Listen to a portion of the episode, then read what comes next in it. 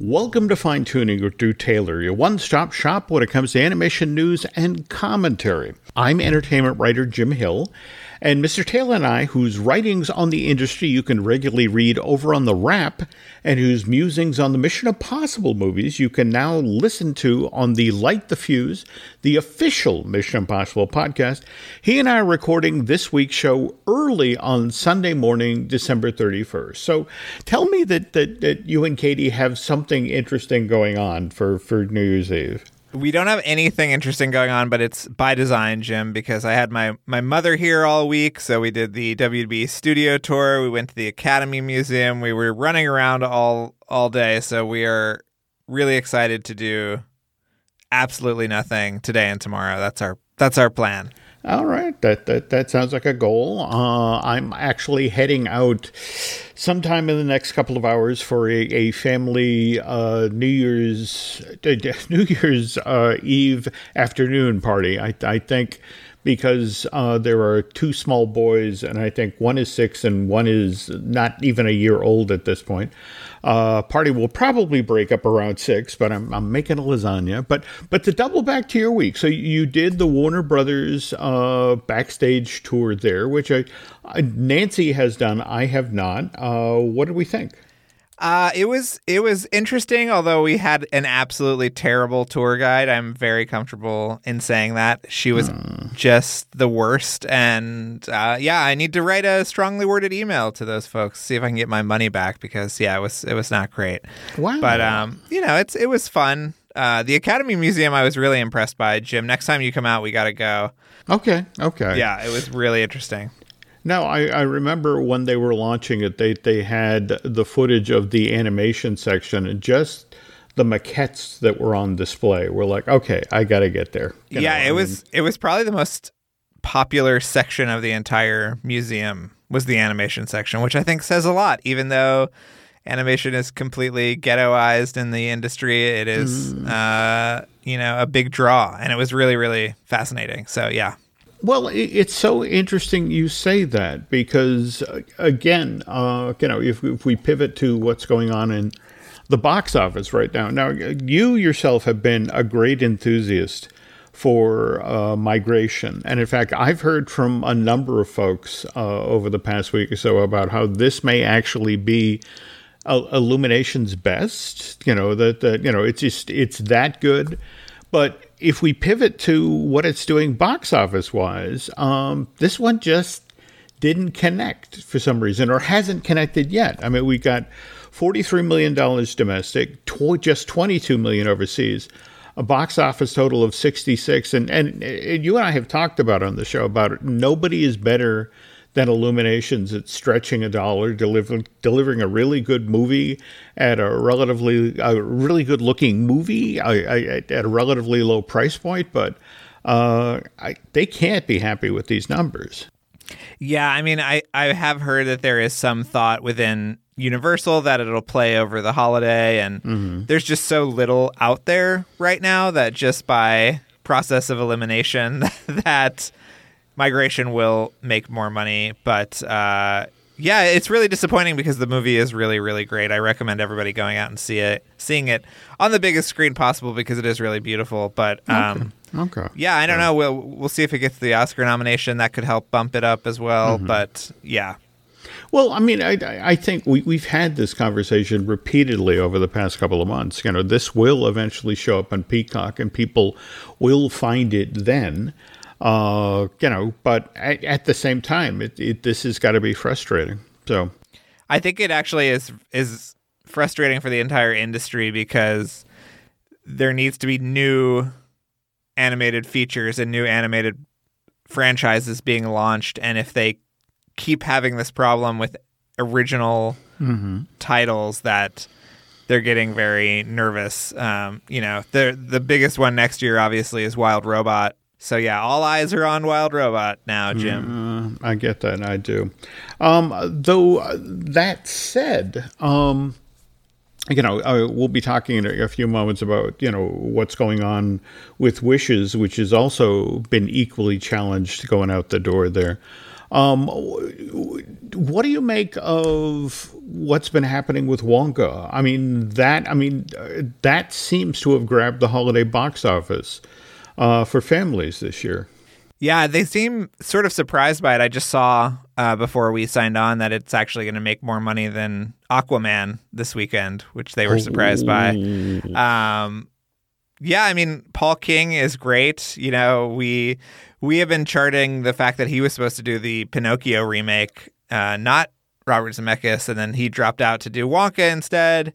And uh, we all know how that Zemeckis Pinocchio movie turned out. Um, yeah, so you know, the king, he's the king, Jim.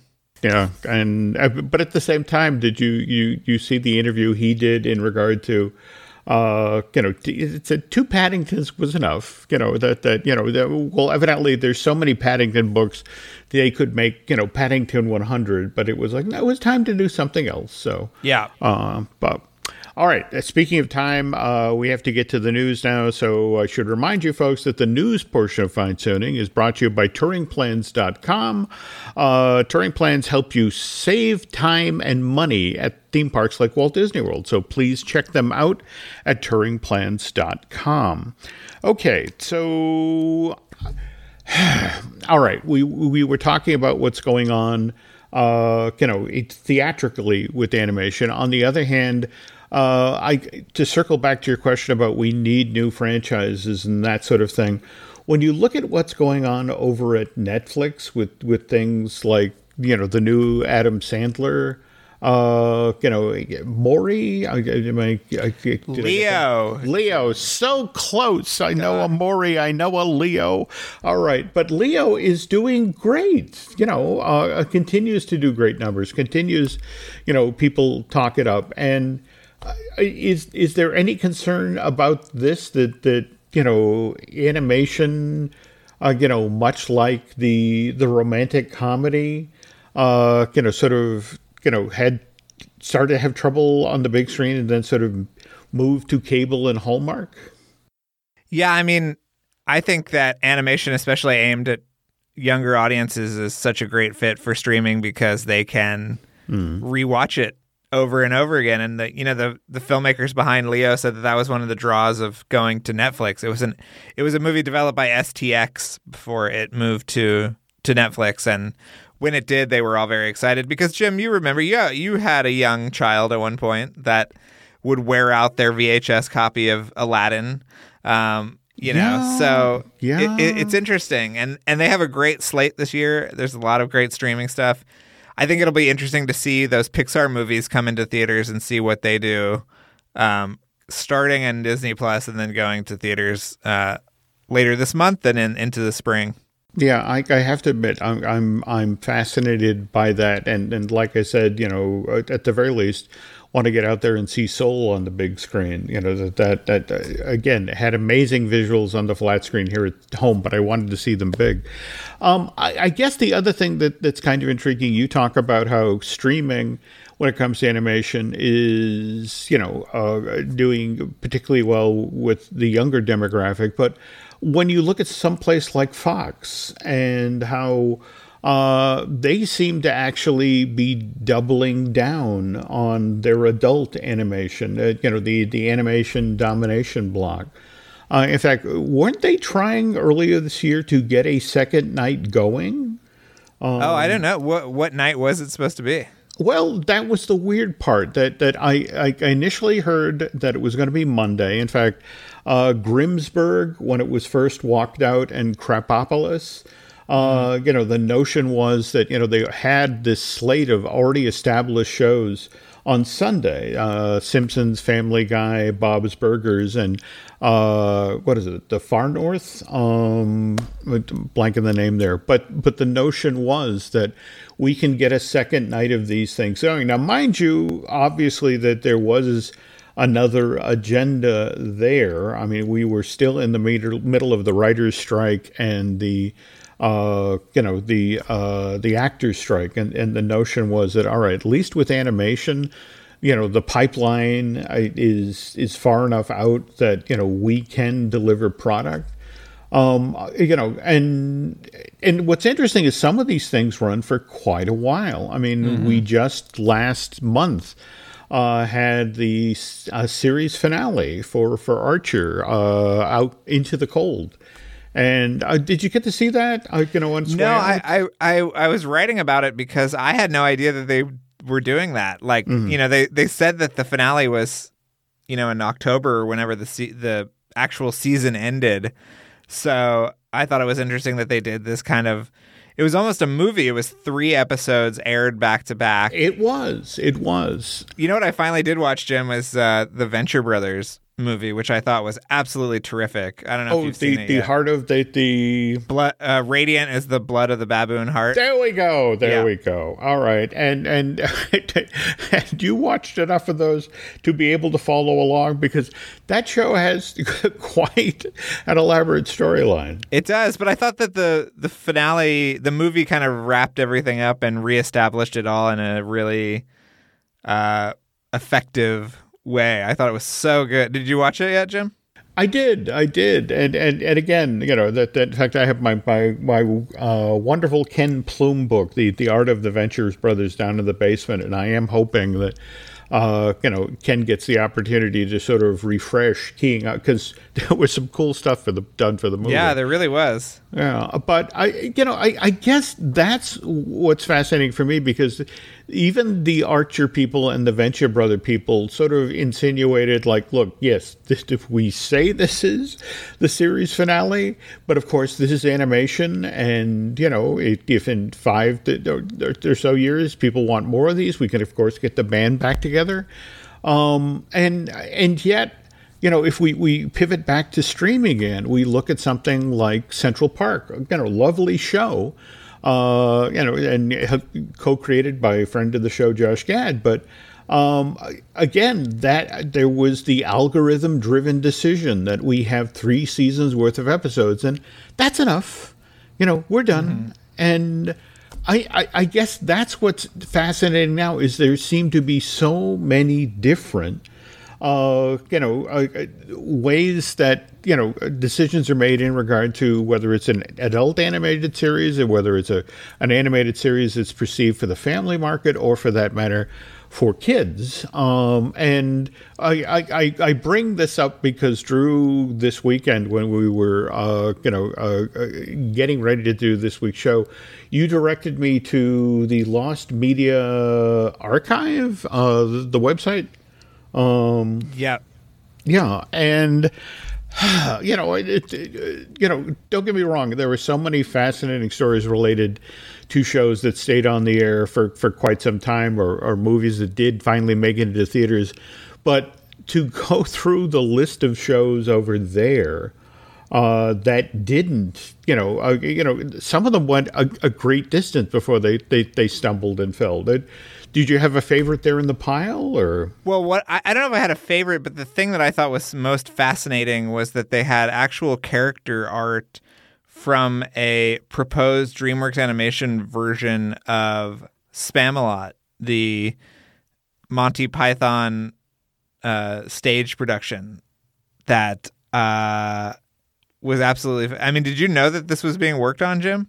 Well, you know, it's it's so interesting that you said it because it again, if you you know you know, uh, uh, DreamWorks, you know, I, I, think of as, you know, Katzenberg, Spielberg, and Geffen. And if we go all the way back to when Steven had his own animation studio, Amblimation, of the artwork for the animated version of Cats, I mean, uh, Steven seems to, you know, have an interest in bringing Broadway shows, uh, you know, uh, to the screen. I mean, what was it? Just last year, we, we got his his take on West Side Story, but but Spamalot, yeah, that was a surprise, especially what with it back on Broadway uh, just this mm-hmm. season. Uh, but yeah, I, I, I don't think I ever heard anything out in public about that. Um, so yeah.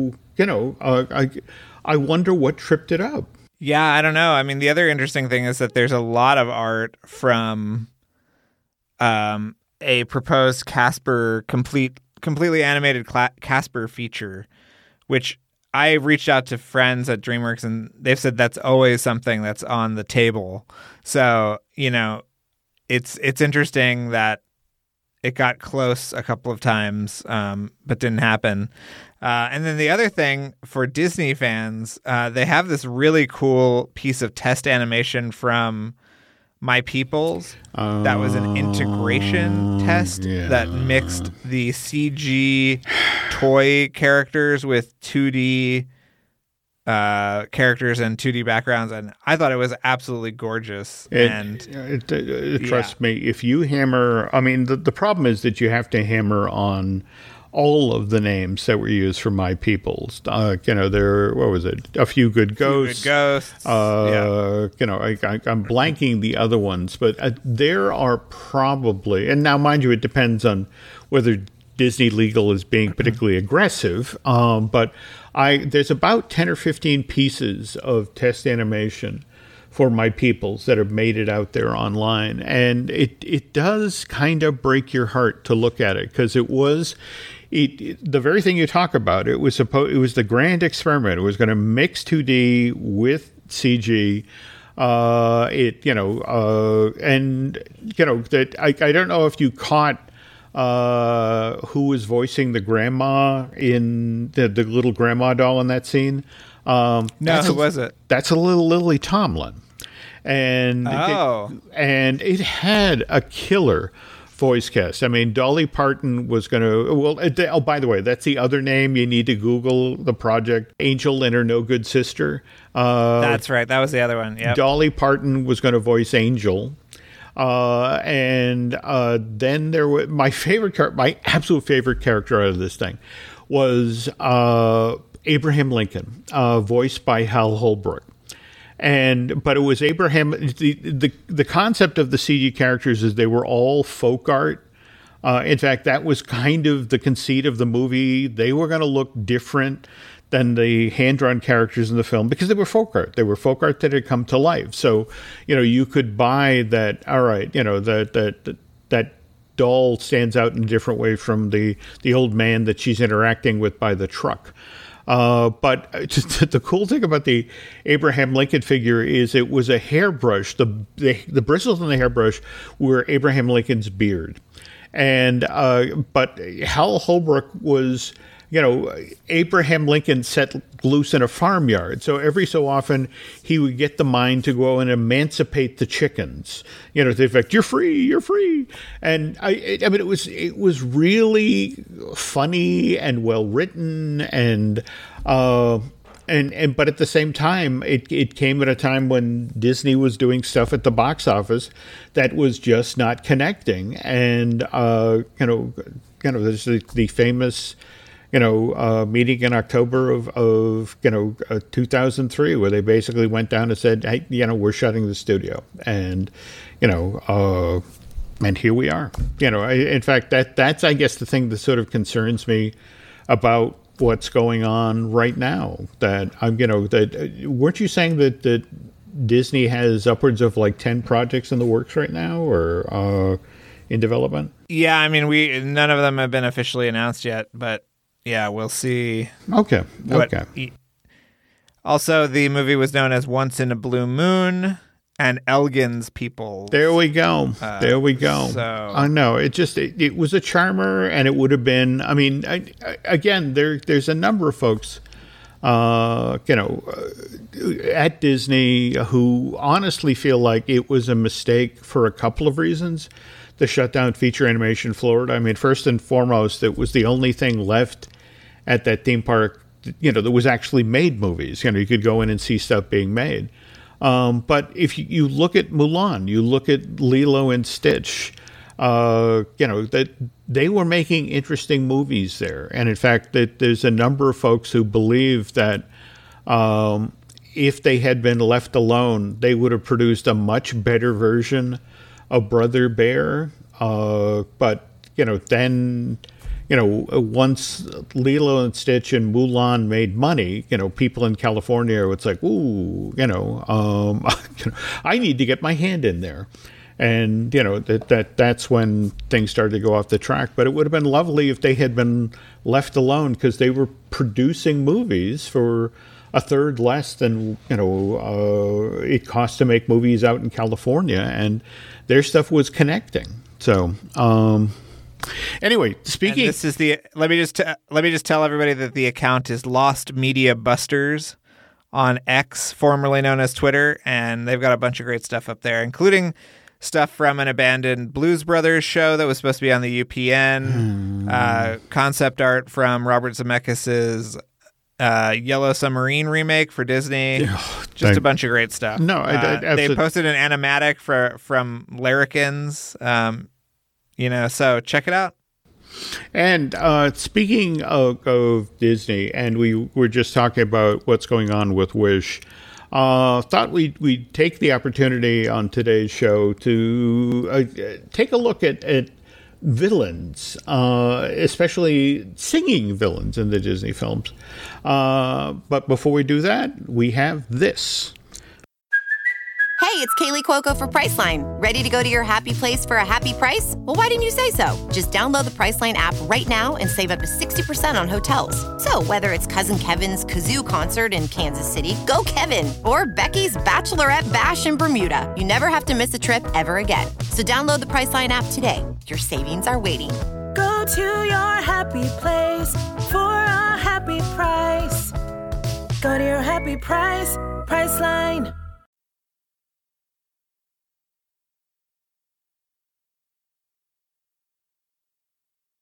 And we're back. Okay, so we were just talking about uh, Disney's Wish, uh, which again, this was the the big Disney 100 project, and sort of uh, you know, very you know, uh, through the might and, and power of the Disney company behind it, still hasn't quite done what Disney had hoped. I want to say I was looking at the box office numbers this morning, and I want to say it's at 69 domestic, 89 overseas, worldwide. 148. Um, but again, as as Durna, so that that's probably a hundred less than its production budget. Uh, and common wisdom is to break even, you've got to do three times your production budget. And I, I, you know, it was kind of depressing to. I was with Nancy and Kohl's just the other day, and to walk by the already at 50% off merch for uh, for Wish. You know, it's just sort of like, okay, this didn't connect, you know, the, get it out the door. Um, uh, though not for lack of trying. I mean, you know, remember prior to this arriving in theaters around Thanksgiving, Disney did a very big push uh, to to get the you know uh, especially when it came to the songs that, that, that Benjamin Rice and Julia Michaels had written for it, and we of course had the the big uh, you know I want the uh, the I wish number, but the other thing that that got a lot of push was King Magnifico's song. This is I, the thanks I get uh, that I, I thought Chris Pine did a nice job with. Um, oh yeah, he's the best. Okay, but but it got me thinking about Disney villains and especially singing Disney villains and how this. I mean, look, Disney's been making animated features with incredibly memorable villains since uh, since 37, you know, with, with Snow White and the Seven Dwarves. And, uh, you know, Snow White got to sing and, and the dwarves got to sing and even the prince got to sing. But but the, the evil queen and uh, and the crone did not. Though, aren't we hearing for the live action uh, that Snow White doesn't, uh, Gal Gadot, she gets a number as the queen, right?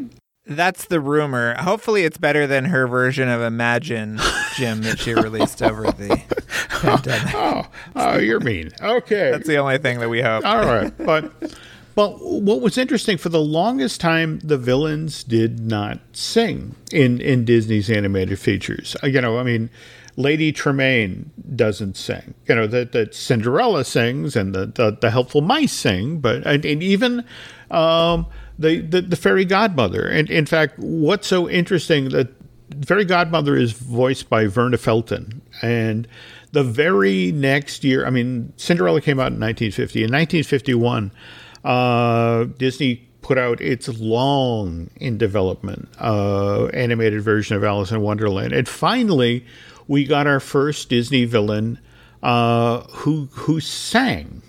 Uh, now, just to be clear here, uh, want to be sure to acknowledge uh, Ichabod and Mr. Crane, which I, I want to say came out in '48. And uh, Brom Bones does get to sing in that. But again, we're talking about features rather than the package movies. But um, there is a number in Alice in Wonder called Painting the Roses Red. And uh, Verna Felton, who did uh, who did the Red Queen in that movie, gets to sing a couple of lines in the song, but but again, it's this is Disney sort of creeping up on the idea of singing villains, and when we get to to 1953, uh, Peter Pan, same thing. We we Hans Conried is able they, they give him a couple of verses in the Elegant Captain Hook um, but it's only uh, in 1955 with uh, Lady and the Tramp, with uh, and Am, the, uh, the, the, the, the two Siamese cats who who make Lady's life so difficult in that film. They get a whole song. They get "We Are Siamese." Nothing problematic about that song. Well, Jim. no, I, I was about to has- say, didn't when they did the live act? oh, Wasn't it Lady and the Tramp one of the very first things, the live action uh, version? Wasn't that the very first one of the very first things to be shown on Disney And Science, Yeah, it was there on November 12th, uh, 20, whatever it was, 2019. Yeah, and for that version, there is no Si and Am. There is, you know, that that you know, okay, we, you know, that, you know, I it, don't get me wrong. That the song was written by Peggy Lee. Um, actually performed by her in the original film, but uh, you know, what's acceptable has changed since '55. So. Anyway, uh, moving on. Uh, by the time we got to 1961 and 101 Dalmatians, we now had to now start to have songs about our villains, and so we got Cruella de Vil with that film, and then in 1963 uh, with Sword in the Stone, uh, we got Mad Madam Mim. We got Martha Wentworth uh, singing a you know a comic number about that character that the Sherman Brothers had written. Uh, but then, you know, we, we got this sort of stretch of movies where it's like, eh, I, it doesn't make sense for the villain to sing. The villain is the villain. Uh, and even then, uh, if we jump ahead 12 years to, uh, oh, excuse me, 10 years to Robin Hood, uh, we have the Phony King of England number by Phil Harris. And, uh, you know, and, and that's. that's the infamous one where it's it's uh, how many different animated dance scenes is that thing stitched together from? It's the Oh, you know Snow White dancing with the dwarves and King Yeah. Louis dancing with with Baloo and uh, yeah, I, I mean, I- and in fact, I think they actually even culled animation from uh, the animated film that came just before it, the Aristocats, and just sort of stitched that all together. Yep. Um, all right. So um, it's only in 1985 where we get the first of the Eisner Katzenberg era animated films that we start to get villains singing, you know, as villains, and and that's where we got the Ratigan song. Uh, with you know, sung uh, Well, still singing about Ratigan. they are. though, they right? are. But but but again, he's Yeah. front and center. And um, starting in '89 is when we really sort of enter the, the the age of great villain songs, and and that of course is "Poor Unfortunate Souls." Uh, done by Pat Carroll for The Little Mermaid, and just redone in the past year or so by Melissa McCarthy for the live action Rob Marshall version of The Little Mermaid. And I, again, it's you know it, it, the difference though is that this song is written by uh, Howard Ashman and an Alan Menken, and um, and and I know Drew, you've watched um, you know that that presentation that that uh, Alan, oh, excuse me, Howard did for all of the animators at, at Disney Studios when he was introducing the score of The Little Mermaid to them and, and walking them through what each of the songs were and how they carried the plot and that sort of thing. And so this was a classic sort of Broadway number. Um, and Mermaid was so successful that you know, uh, you know, Beauty and the Beast, which at that time was was still being directed by Richard Purdum and was a it, it was a basically a straight film, right? I mean, it was just uh, no music. I mean, there, there would have been an incidental score in the background, but no songs. I think that we have figured out that the Purdum, the decision to cancel the Purdum version actually happened during the junket for The Little Mermaid in Florida. Yeah. I think that I have talked to you about this and tried. We've tried to nail down the date, but that is when everybody was in Florida at the same time that watched that footage, including Howard, who said this this ain't working. and so they they made the call, you know. And but but what's interesting up until that point, in fact, it, if you look at the the early uh, concept art for that version, the Purdum version of Beauty and the Beast, Gaston's a fop. I mean, it, a periwig and you know, uh, you know, you know, just you know, dressed in in in, in finery.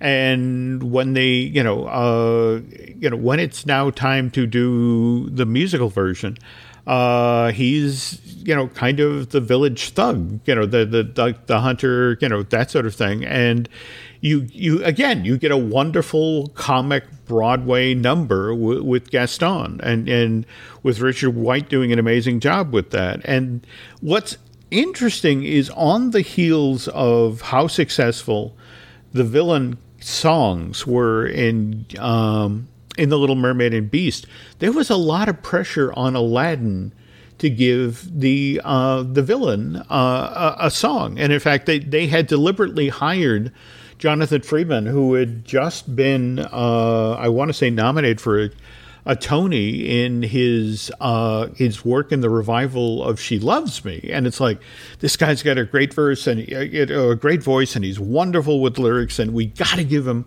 a comic song, and that they they actually wrote two for the show, uh, you know, that or, or for the film. They wrote "Why Me," and then uh, I don't know if you uh, you know any of the, the the stories about "Humiliate the Boy," but it was the the very last song that uh, you know Howard Ashman wrote the lyrics for before we lost him.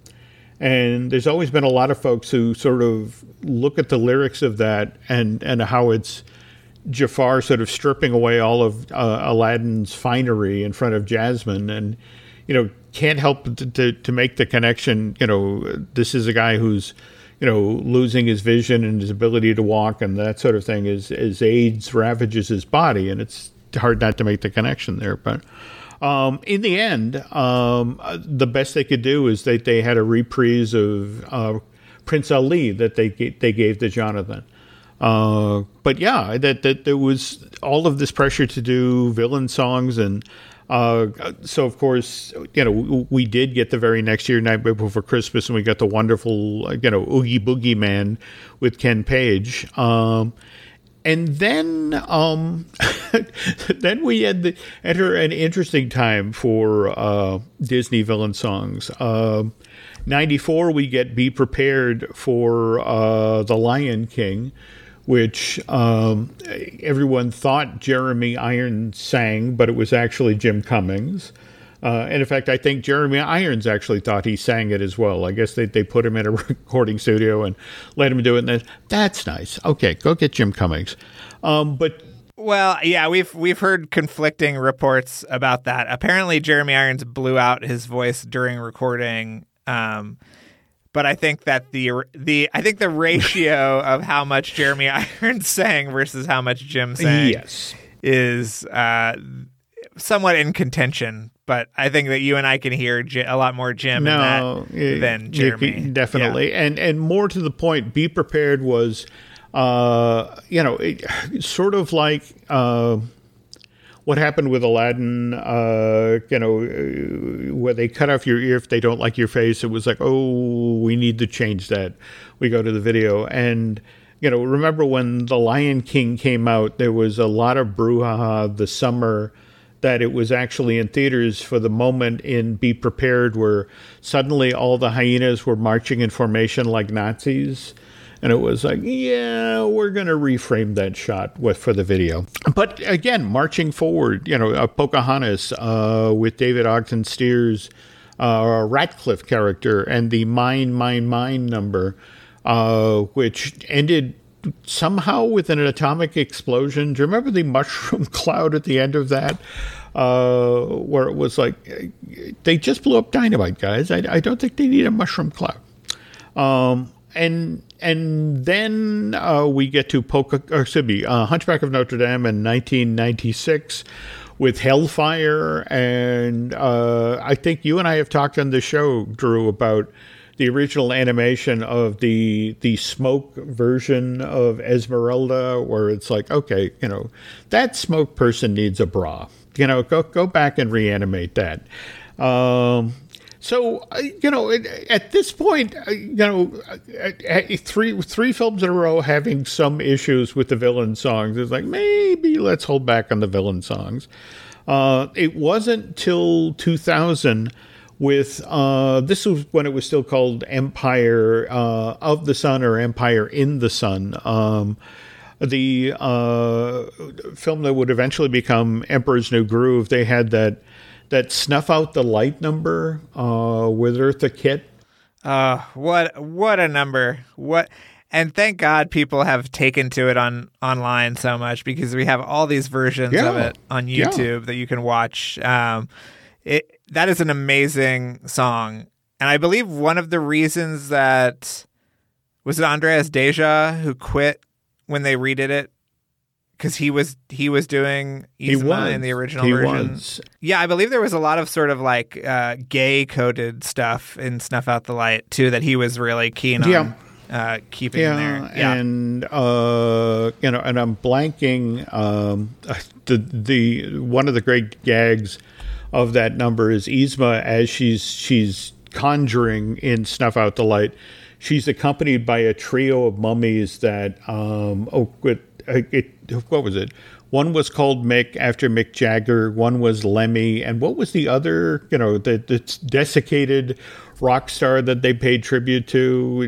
I, I'm blanking that. uh, let me look. You know, it was. It, Bowie. but there Bowie we go. is, is the Yeah. third one. Um, you know, but but uh, you know, uh, the upside is uh, when Andreas walked away from that, didn't he go off to do Lilo and Stitch? You know, so yeah, Yes. so it Yeah. worked out. Uh, anyway, jumping to 2004 now, we get Home on the Range, and I love this number, uh, the Alameda Slim number in uh, Home on the Range, the Yodel Edel Idle Idle Loo. Uh, I mean, uh, it, it's beautifully animated. It's got a really funny villain. It's well staged. Um, the rest of the movie is it could be better, uh, but but and at the same time, it's kind of interesting that uh, Randy Quaid is now doing a lot of the cons around the country and. Uh, as I understand it, he has one pile of photos that he'll sign from Independence Day and another pile of photos that he'll sign from uh, Home on the Range. So, um, anyway, uh, jumping ahead five years now, uh, we get Princess and the Frog, which of course has the wonderful friend on the other side for Dr. Facilier.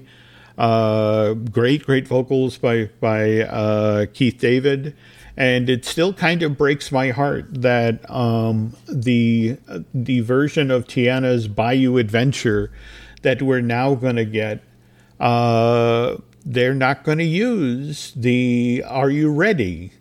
uh, from Friends on the Other Side for the load hill going up to uh, the old Splash Mountain dump down into uh, the the the uh, the laughing place into the the briar patch and uh, you know this I I just I, I still remember the Imagineer who was walking me through that version of the ride and how excited they were about how they're going to have the shadow creatures on either side. It says it's going to be so much more scary than just those two animatronic vultures, and now we're not going to get that. So, um, that really it, sucks. it does, but but at the same time, this is you know uh, we live in an age where it's like you know uh, do we want this entertaining or do we want this authentic? And I I I. I, I guess that's my concern right now is that so much of uh, I, I don't know, for example, if you saw that um, 2020 uh, Disney 100 special late last month, but they were talking about the, the, the tease at the very end of the show was uh, they showed the interior of um, Tiana's Bayou Adventure, which you know when you're looking at it, it's like I've seen something like that before, and that's the opening scenes um, in the Disneyland version of Pirates of the Caribbean, where you're out in the bayou. And it's like the decision of we're, we're going to do something that's that more impressive than that. And it's like, okay, that's great, guys, but you know, I, I still want to ride, a, you know, a fun flume ride. You know, I, I you know, I, I don't think anybody goes to a theme park because it's like I really want to see something that's authentic. You know, I'm I'm here to be entertained.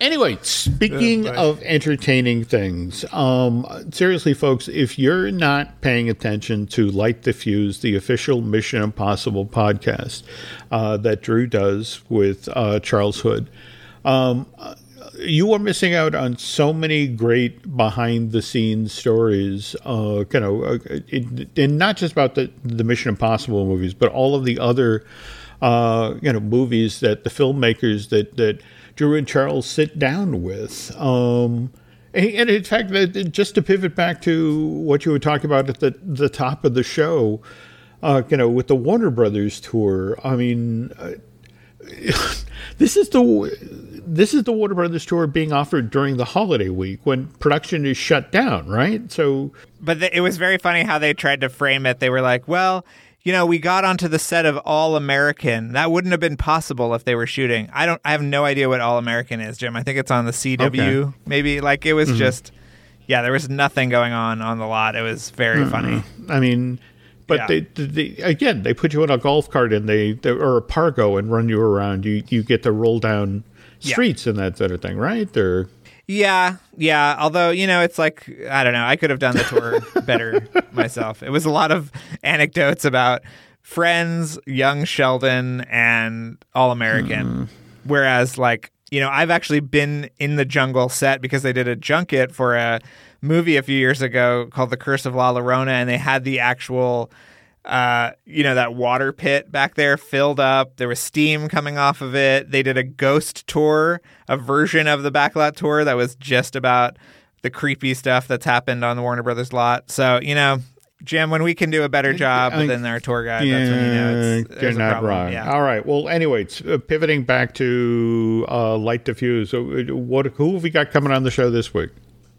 Well, we're very excited because we have Paula Wagner coming on the show, oh. who is Tom Cruise's former uh, production, uh, you know, cohort, and they were the ones that were running MGM for a, a period, if you remember yeah, that. Um, wow. So yeah, we got it. We've got a lot of great stories from her. Um, so yeah, we were very excited to have her. She was really, really oh, great. wow! So, I don't know. She's yeah. got to have some killer stories. Can't wait. Okay. Um, and speaking of killer stories, we do tell a few of those over here at, at, at Jim Hill Media. Uh, you know, we of course have the Disney Dish podcast I do with uh, Len Testa. Uh, we have the uh, Looking at Lucasfilm I do with Brian Gahn. In fact, just came across some amazing Star Tours related stories where uh, they they it's the Imagineer who did the C3PO uh, animatronic for the first uh, Star Tours attraction, which was an actual. Uh, literally a, a, a, a, costume that um, uh, I'm blanking his name now. The, the gentleman who does R2D2, Anthony Daniels, uh, had worn during the production mm. of the film. And he talked about how the box showed up at Imagineering and they went to pull the C3PO costume out, and all of the sand came pouring out of the outfit and they realized, man, they just packed up the costume from the set when they were shooting the the the Jabba sail barge scenes in mm. uh, Return of the Jedi. I mean, the, the, this is literally something that we use in the films. But uh, yeah, looking to do, uh, you know, be talking that up and.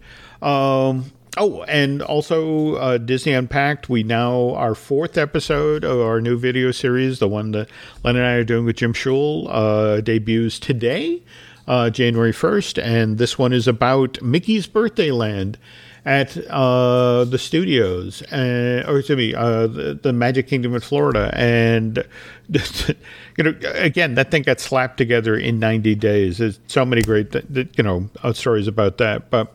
Anyway, uh, let's see. Uh, now, we always talk about social media at this point in the show, and where are we, Drew? I'm still on X slash Twitter. I'm still on Instagram. Uh, I have Blue Sky and Threads, but don't really use them very much. But the handle for all of my social media stuff is Drew Tailored, like a tailored shirt. Um, and yeah, come see me, come say hi. And uh, myself, I'm on Twitter and Instagram is Jim Hill Media, and over on Facebook is Jim Hill Media News. Okay, uh, two things as we head out the door here, folks.